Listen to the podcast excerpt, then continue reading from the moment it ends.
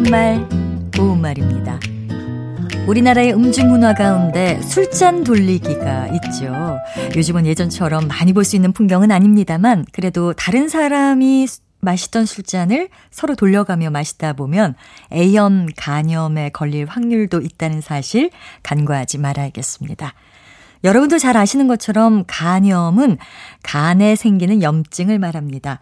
어디에 염증이 생기느냐에 따라서 위염, 장염, 비염, 신장염 등으로 부릅니다.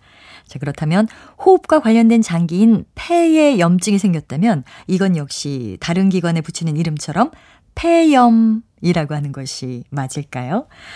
이 경우는 좀 다르죠. 염증과 관련된 병명에는 모두 불탈 염자를 씁니다. 그런데 폐의 경우는 같은 한자를 쓰더라도 자음 부분에 리을이 붙은 렴자를 써서 폐렴이라고 합니다.